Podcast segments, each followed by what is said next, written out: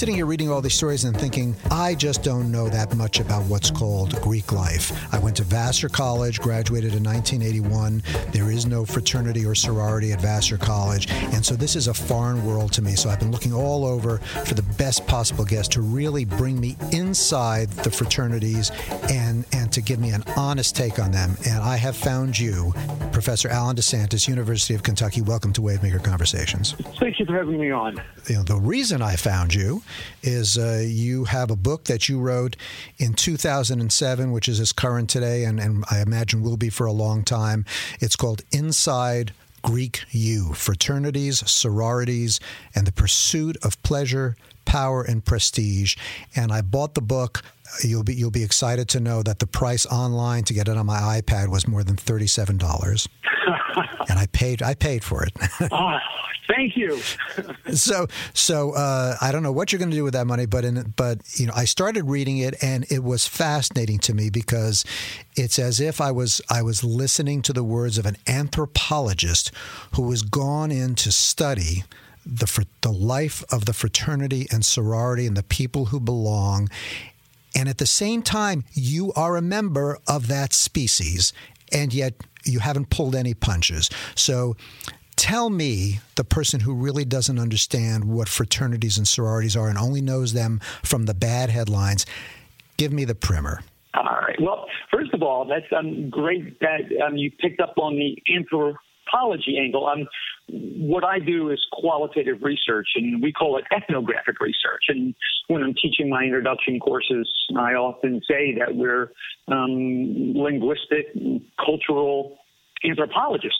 Um, so, so that's that, that, that's a, that's a great metaphor to use.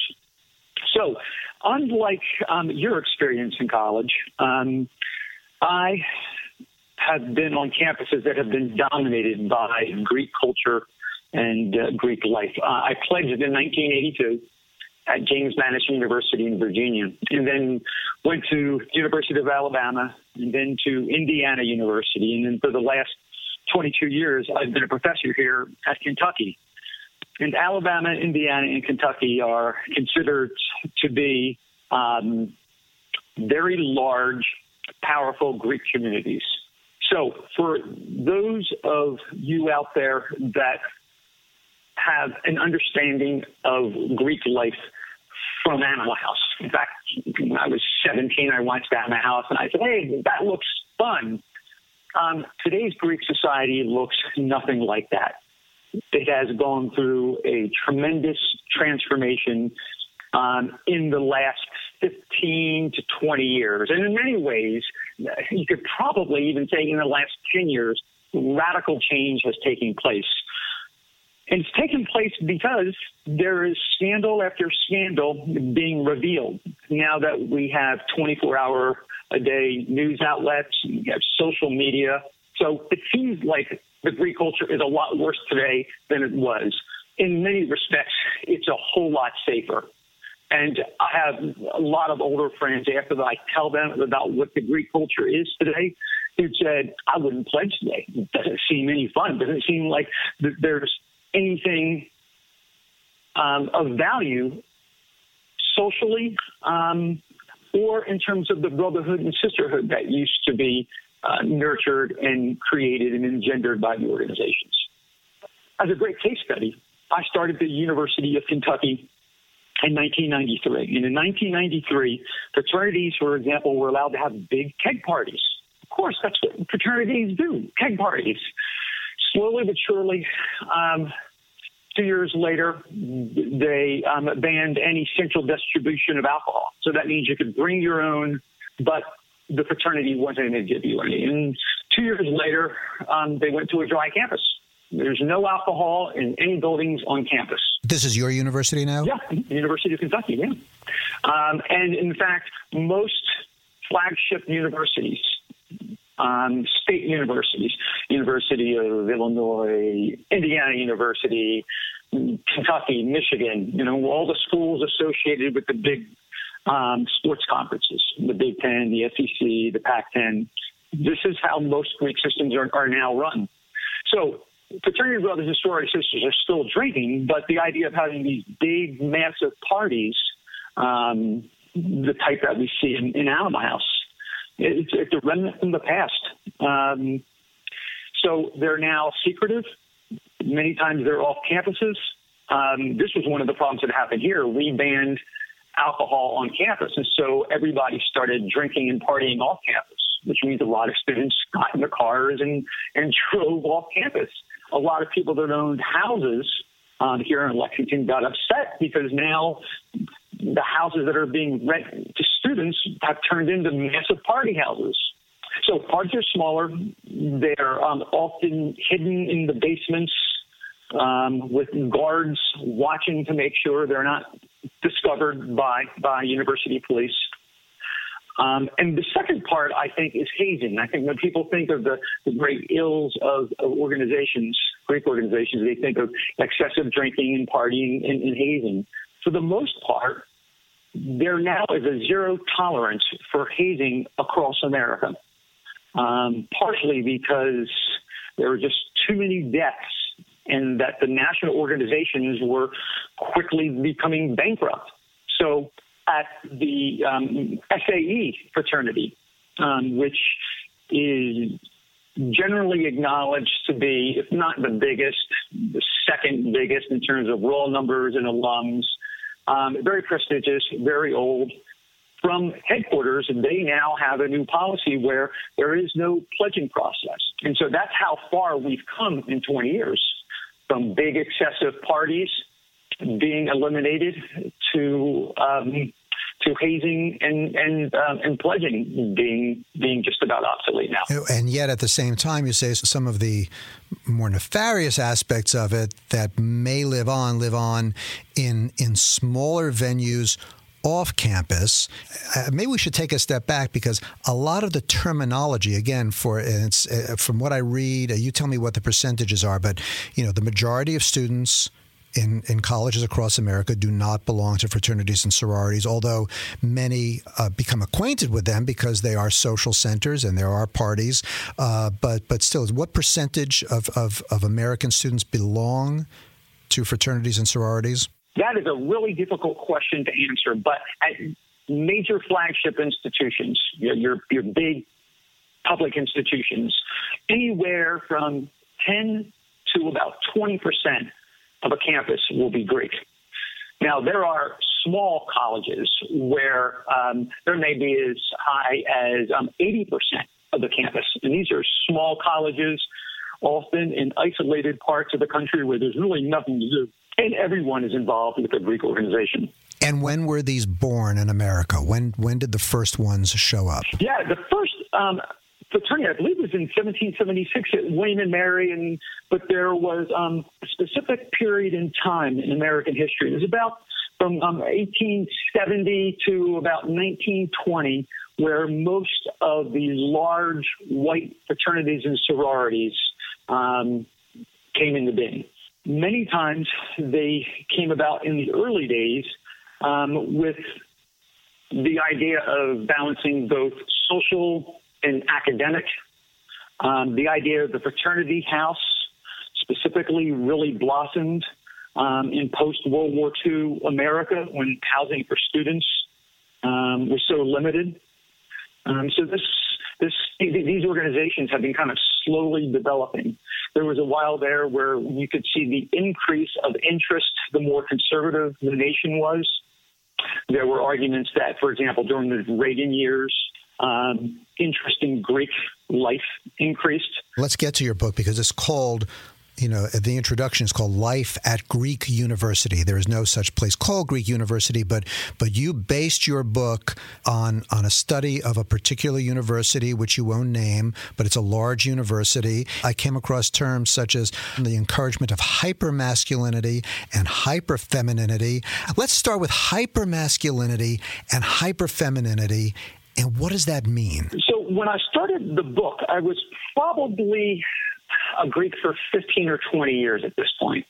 And being an academic and working through graduate school, I really began focusing quite a bit on gender. Um, and ideas of femininity and, and masculinity. That is, in America, what are we told ideal men and women are? What do they look like? How do they behave? What do they think about? What do they value?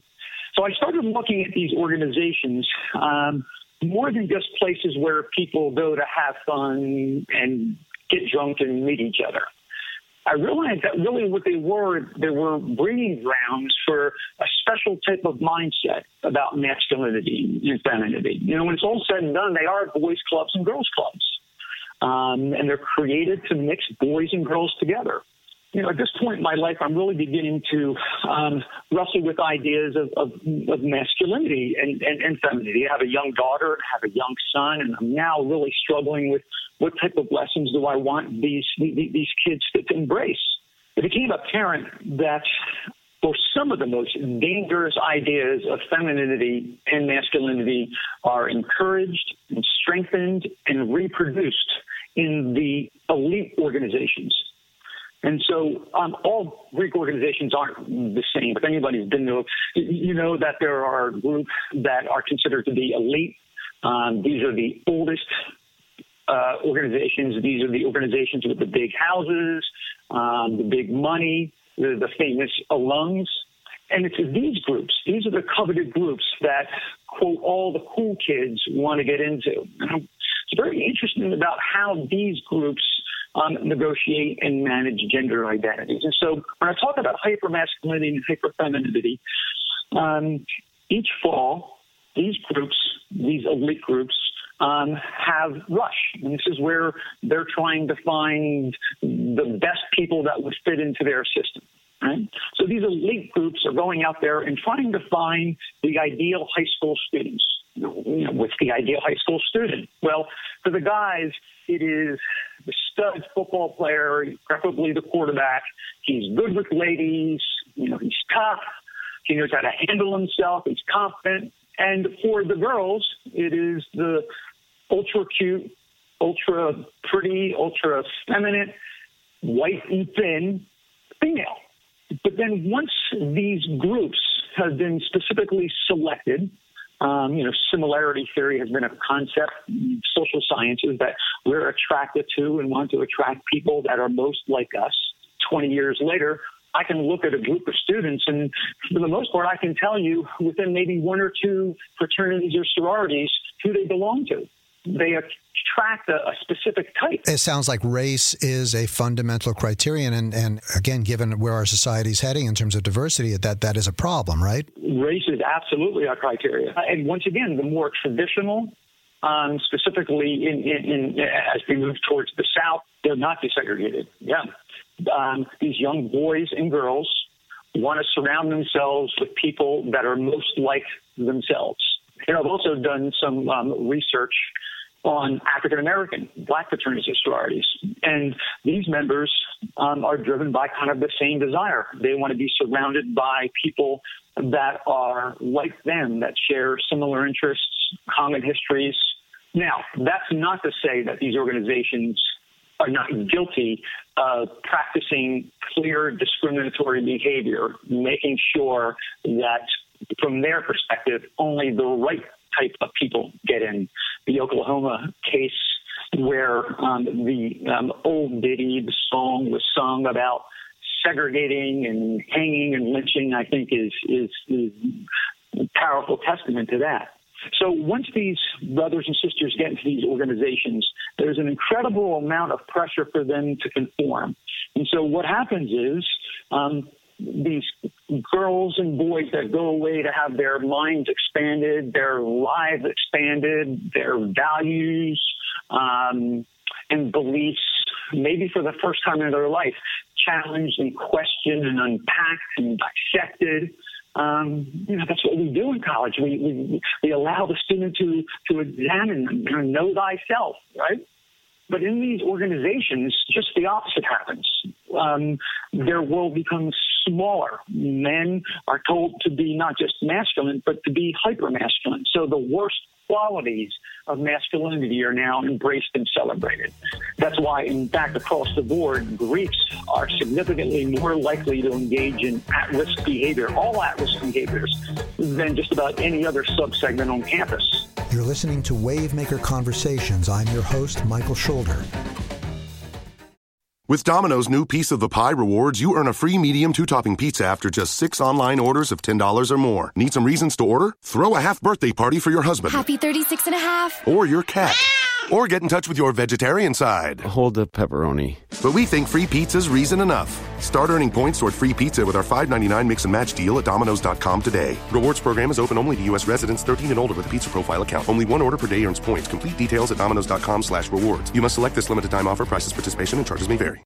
Introducing Play.it, a podcast network like no other. From award winning news programming and number one sports brands to entertainment and business leaders, Play.it is delivering storytelling at its best. We're going to be having conversations with newsmakers and culture shapers. I will be talking mostly about fashion and how I've been marketing all my life. Tech, culture, and entrepreneurship. Everything in the world of sports entertainment and wrestling and beyond.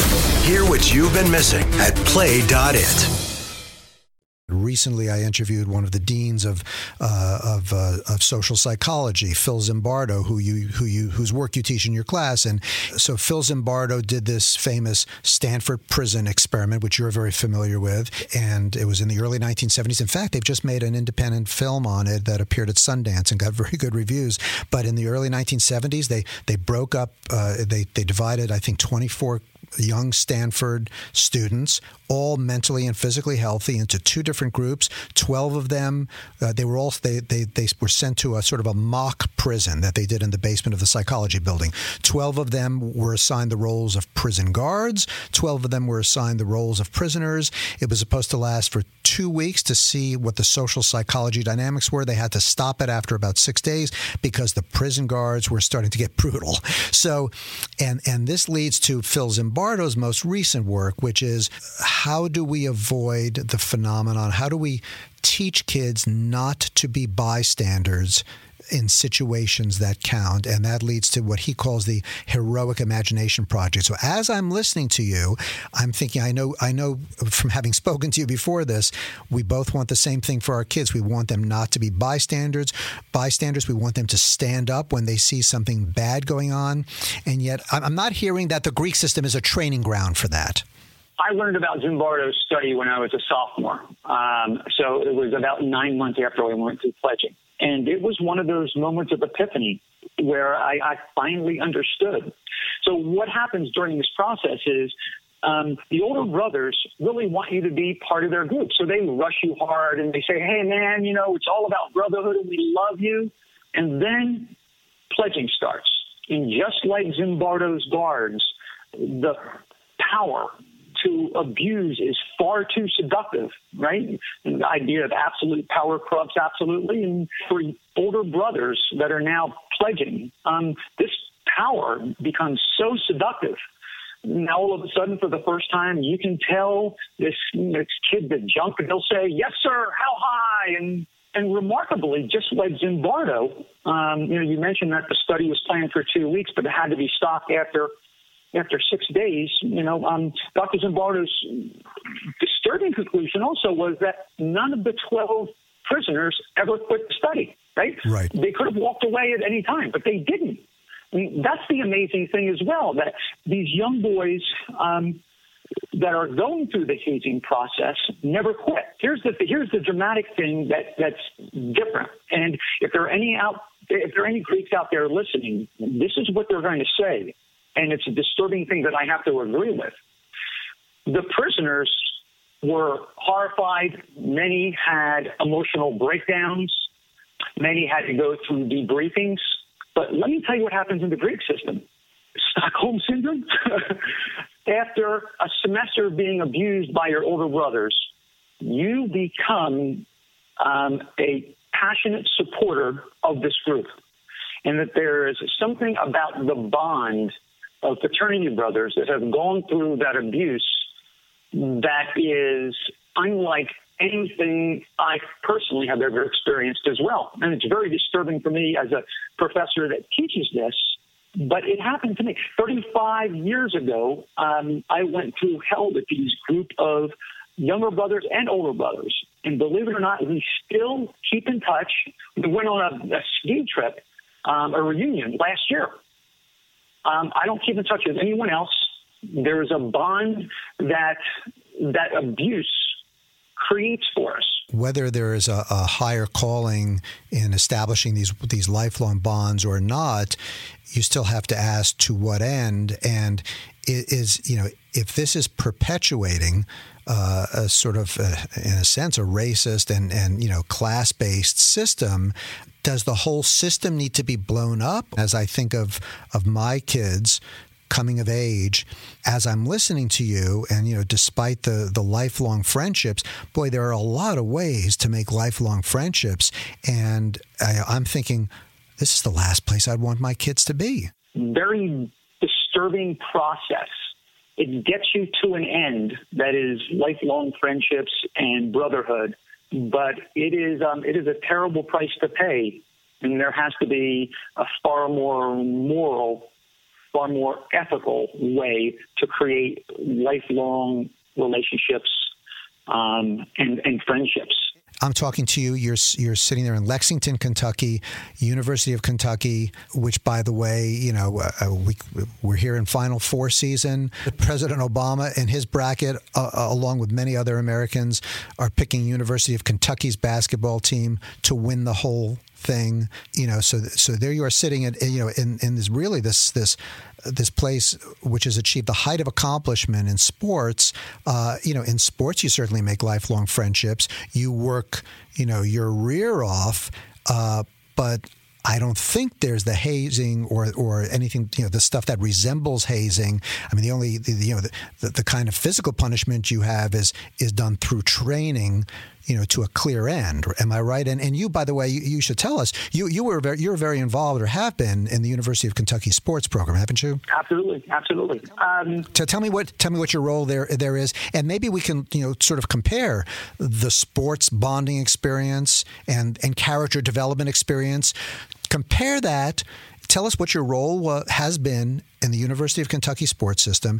Tell us what you've observed in that sort of cult, you know, social cultivation in the sports world versus the social cultivation in the in the Greek fraternity sorority world.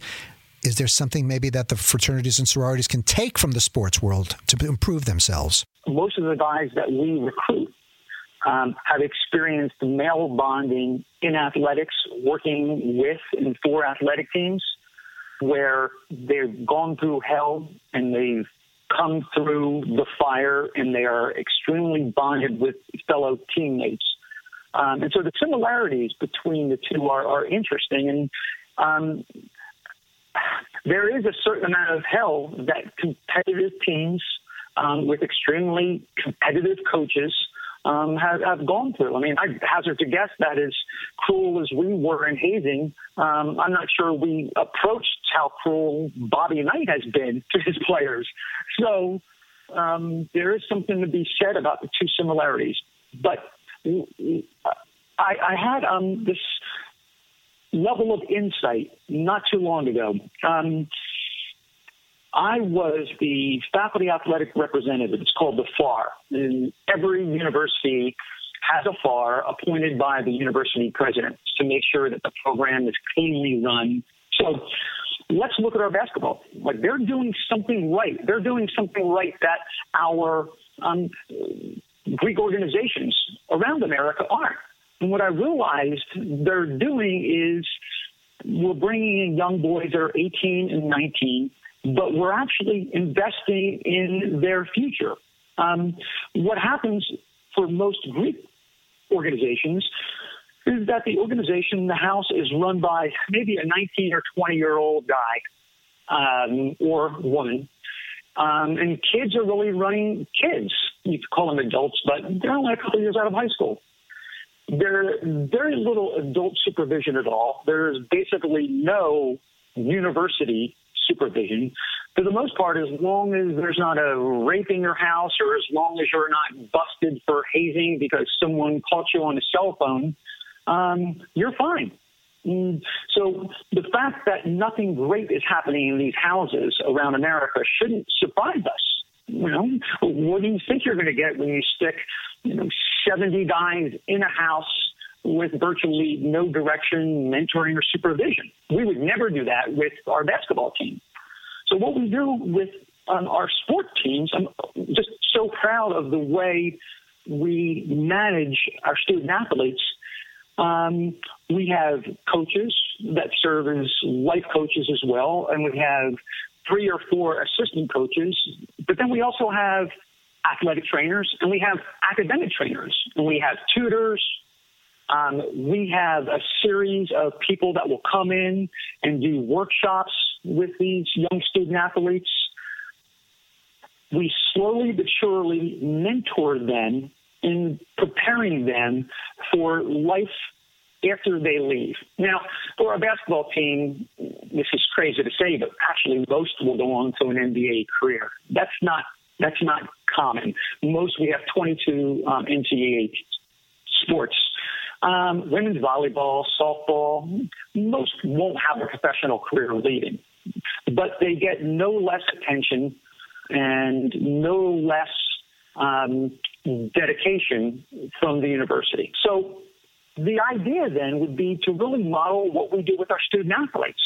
If it, if it's that important to us, um, I think the fact that they're social organizations is great. There's no reason that brotherhood and sisterhood has to stop. But I think there has to be an investment in the university and also with the national organization. So for 10 years, I served um, as a chapter director for uh, an organization here on campus, Sigma Pi. That was um, today. I serve uh, a different role. I serve as the faculty advisor, which isn't the chapter director, the faculty advisor for the SAE brothers here on campus. Um, so I'm kind of one adult presence. The SAEs, a very unique group of people on campus because they're very old, very traditional, and they have an incredibly active alumni base, which is great. So the alums come back. But most groups don't have that alumni base. They have very little faculty involvement at all. And as a result, nothing spectacular happens in the lives of these boys. And in fact, um, I would argue that just the opposite happens. That I think you may run the risk of being less expanded and less enlightened if you make a decision to pledge a Greek organization. Because now you're isolating yourself with people that are very similar to you. And in fact, you're rewarded for maintaining, behaving in very similar ways.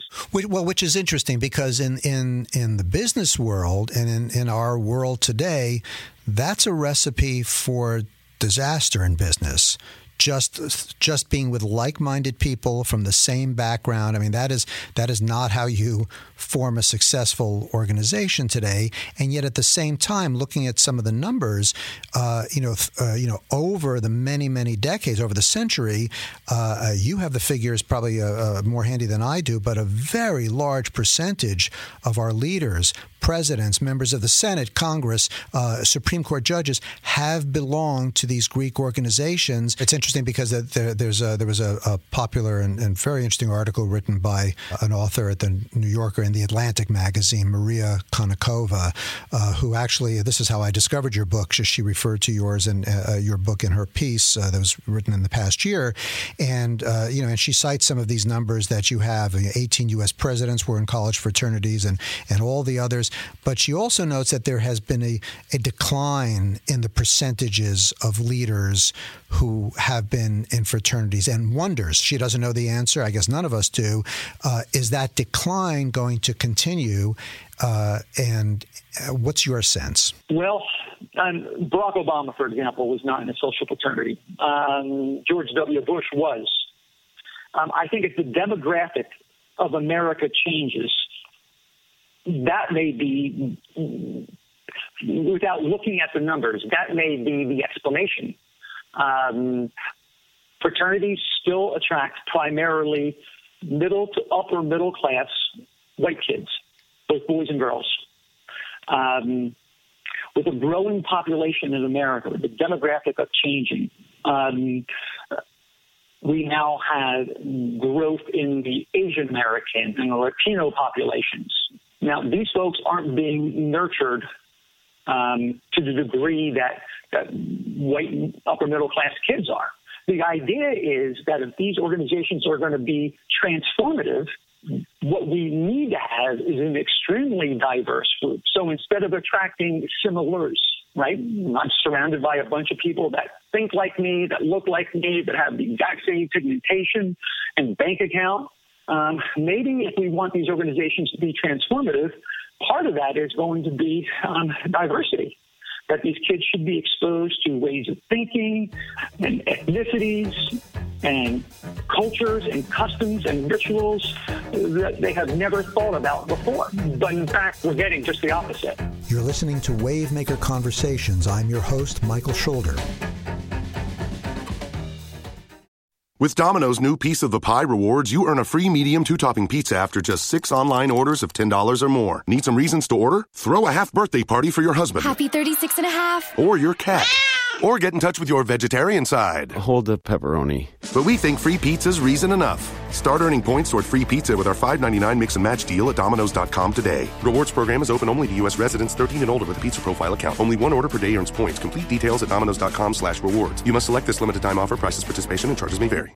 Introducing Play.it, a podcast network like no other. From award winning news programming and number one sports brands to entertainment and business leaders, Play.it is delivering storytelling at its best. We're going to be having conversations with newsmakers and culture shapers, I will be talking mostly about fashion and how I've been marketing all my life. tech, culture, and entrepreneurship. Everything in the world of sports entertainment and wrestling and beyond. Hear what you've been missing at Play.it.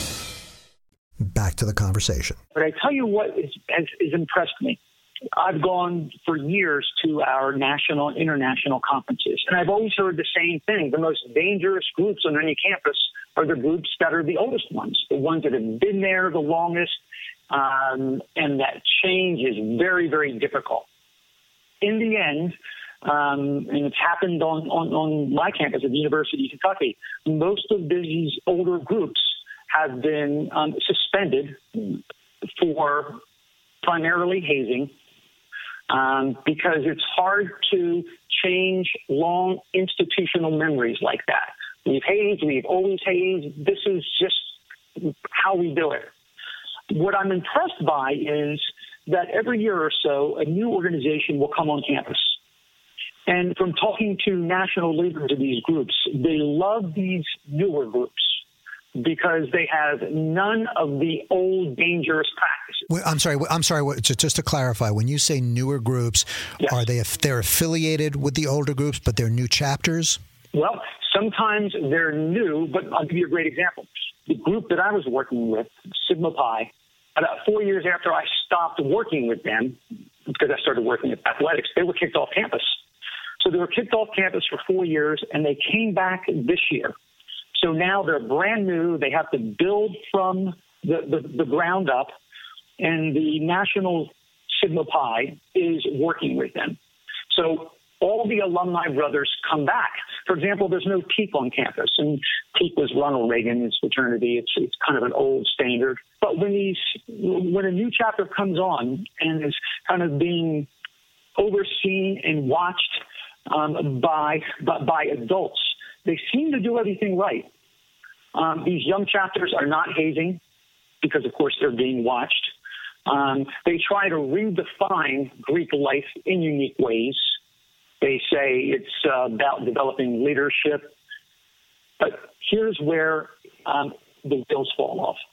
After about two or three years of getting that special attention from adults, we turn the group over to the kids. All right, guys, it's up to you now. And it doesn't take long until these high minded organizations that were going to be different get sucked into the old dangerous ways of acting, behaving, because that's the path to popularity, right? Where did this, you know, nomenclature come from? Yeah. That this is Greek. These groups were started by a bunch of young college men, and at the time, Latin and Greek were in vogue. And um, as a result, instead of calling the club A, B, or C, they called them Alpha, Beta, and Gamma.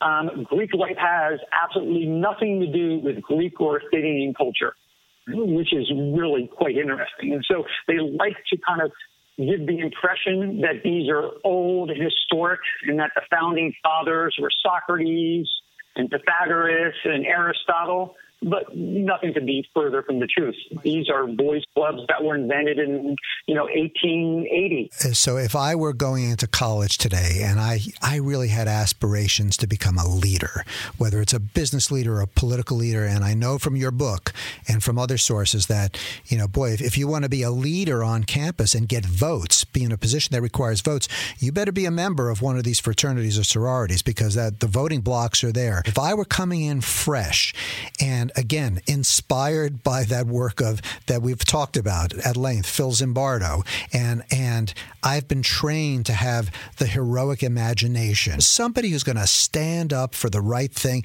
and you know what? That's what I I want to meet those other people who are willing to do that, not in a self righteous kind of way. You know, I just but I I want to do that, and I want to found a group. Now today.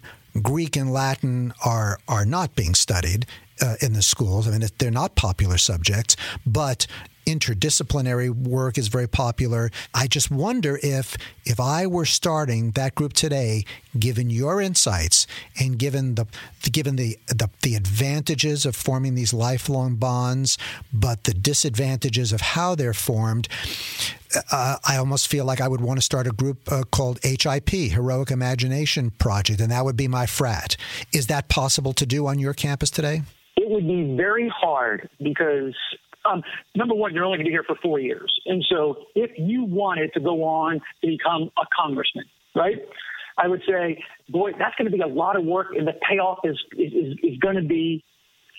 If I was being a life coach looking at just the ends, what I would probably tell you is pledge an elite fraternity, one that has the name, the reputation, and the alums that this elite fraternity probably isn't going to do a whole lot for you in terms of developing you as a thoughtful, imaginative, heroic leader. Yeah. It'd be hard to start a group like that, though. It's, it is hard. It'd be very hard.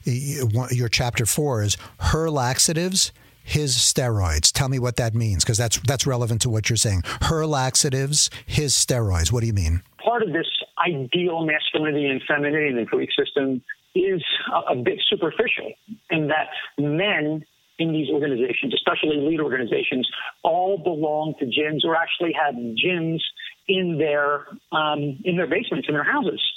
Um, so body obsession with body, obsession with shaving is huge in elite fraternities, much greater than you find and just the opposite, since gender is always defined oppositionally, while he's getting bigger, she's getting smaller. You know, Susan Faludi wrote about that in Stiff.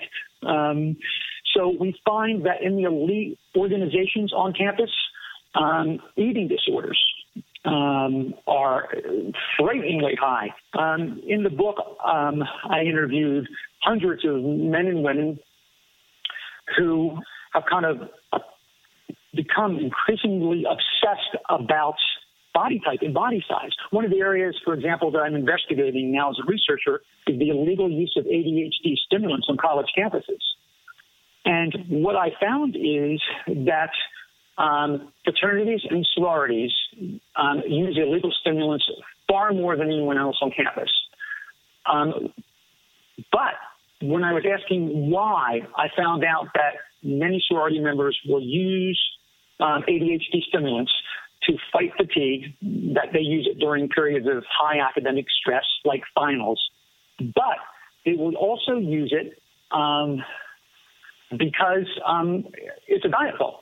It's it's an amphetamine. It's speed, right? And so it's kind of a, an extra bonus that not only can they get their work done, but it also suppresses their appetite.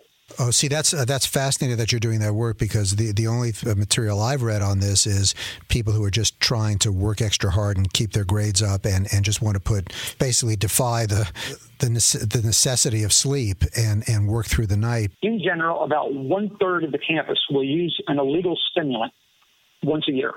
And for periods of you know, high academic stress, finals, papers they have to read. But as you move up into your junior and senior year, the number gets above 50%. So on campus, there's this kind of um, culture and climate that encourages um, this stigma-free drug. And I call it a stigma-free drug because students view it physically safe, they view it morally acceptable, and they view it highly effective. Right? But when you take this group of juniors and seniors and look at Greek membership, the number um, is above 80%. So 80% of Greek culture in their junior and senior year will use an illegal amphetamine, speed, um, at least once a semester.